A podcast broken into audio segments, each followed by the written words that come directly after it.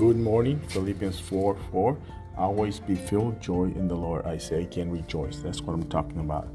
You have a blessed day. It is Wednesday. We have our Bible study today. It's after 7.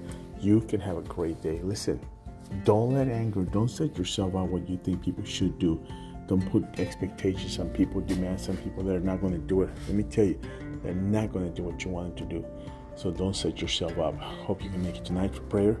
Gonna have a great dinner, a Bible study, fellowship, devotion. Don't stay home. Do not stay home. Come out, get plugged in, get plugged in, and we're going to have a great time. If you're interested in going to Jerusalem with us, let me know. I'm planning a trip. It's not a mission trip, it's a tour vacation trip, sightseeing. Let me know if you're interested. God bless you. Have a wonderful day, and you'll be you'll be blessed. I'll be praying for you.